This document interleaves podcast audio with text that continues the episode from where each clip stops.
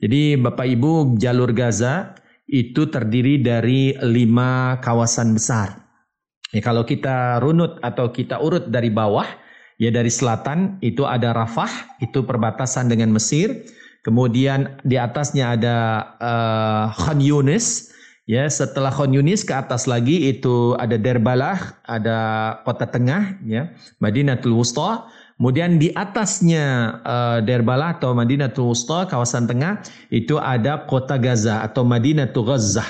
Nah, Madinatul Gaza di jalur Gaza. Jadi kota Gaza di jalur Gaza. Ya ada perbedaan nih, ada jalur Gaza itu terdiri dari lima kota besar atau lima kawasan besar. Salah satu dari lima kawasan besarnya namanya kota Gaza. Dan di atas sekali yang paling utara utara ya kita sebut dengan wilayah uh, utara. Di sana ada Bet Lahia, ada Bet Hanun ya dan di situ ada pintu keluar masuk rakyat Palestina yang menjadi batas uh, perbatasan antara wilayah Palestina 48 ya orang Palestina menyebutnya wilayah Palestina 48 yang dijajah oleh Israel sejak 1948 dan juga wilayah Gaza Palestina.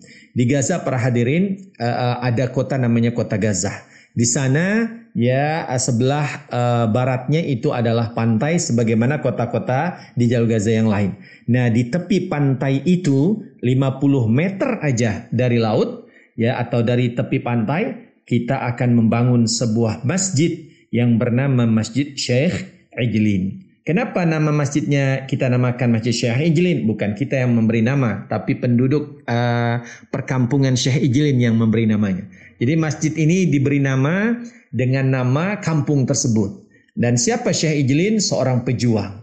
Siapa Syekh Ijlin? Seorang ulama yang dulu berdakwah di kampung sini. Sehingga banyaklah orang-orang yang memeluk agama Islam, yang ber, uh, mentaati Islam, menjalankan ibadah syariat, Islam karena jasa Syekh Ijlin. Nah, masjid ini para hadirin yang dimuliakan oleh Allah, satu di antara uh, disebutkan di dalam proposal uh, pembangunan masjid ini, satu dari 73 masjid yang dihancurkan total. Totally artinya tidak ada yang tersisa. Menaranya hancur, mimbarnya hancur, ruang ibadah, ruang sholatnya hancur, tempat wudhunya hancur semuanya. Ada 73 masjid. Kapan itu terjadi agresi militer Israel ke atas Gaza pada tahun 2014?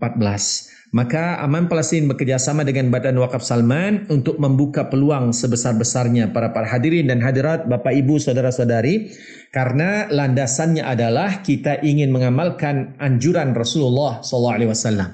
An Abi Hurairah radhiyallahu anhu ya dari sahabat yang bernama Abu Hurairah semoga Allah meridai beliau Qala Nabi sallallahu alaihi wasallam bersabda junjungan Nabi Muhammad sallallahu alaihi wasallam inna sesungguhnya mimma yalhaqul mu'mina yang akan mengikuti seorang mukmin.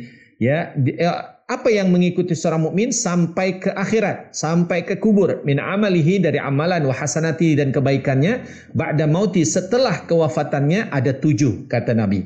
Yang pertama ilman allamahu wa nasyarahu, ilmu yang diamalkan dan disebarkan, ditransfer, ya, diajarkan kepada orang lain. Yang kedua, awala dan salihan tarakahu, anak saleh yang ditinggalkannya. Au mushafan warathahu atau mushaf Al-Qur'an yang dia bagi-bagikan pada orang lain. Ya, au masjidan banahu, yang keempat kata Nabi, masjid yang dibangunkan waktu dia hidup di dunia. Waktu dia hidup di dunia, dia membangun masjid. Tidak semestinya satu masjid utuh karena itu biayanya pasti besar dan biaya Masjid Syekh Ijlin mencapai 20 miliar rupiah hadirin dan hadirat. Insya Allah kita akan gotong royong membangun sebuah masjid yang biayanya ditanggung oleh seluruh umat Islam atau bangsa Indonesia ini. Tidak ada campur tangan bangsa lain. Insya Allah akan menjadi kebanggaan kita di padang masyar nanti. Akan menjadi saksi kebaikan kita, hasanah kita au masjidan banahu kata Nabi masjid yang dibangun di dunia. Ya maka ini satu kesempatan. Ya au baitan libnis sabili banahu ataupun rumah singgah orang-orang yang sedang bermusafir. Kita bangun rumah maka kita jadikan ia tempat singgah, tempat menginap orang-orang yang sedang bepergian. Au nahran ajrahu atau sungai yang dia buat kemudian dialirkan sungai dan alirnya airnya itu bisa mengairi sawah ladang dan sebagainya.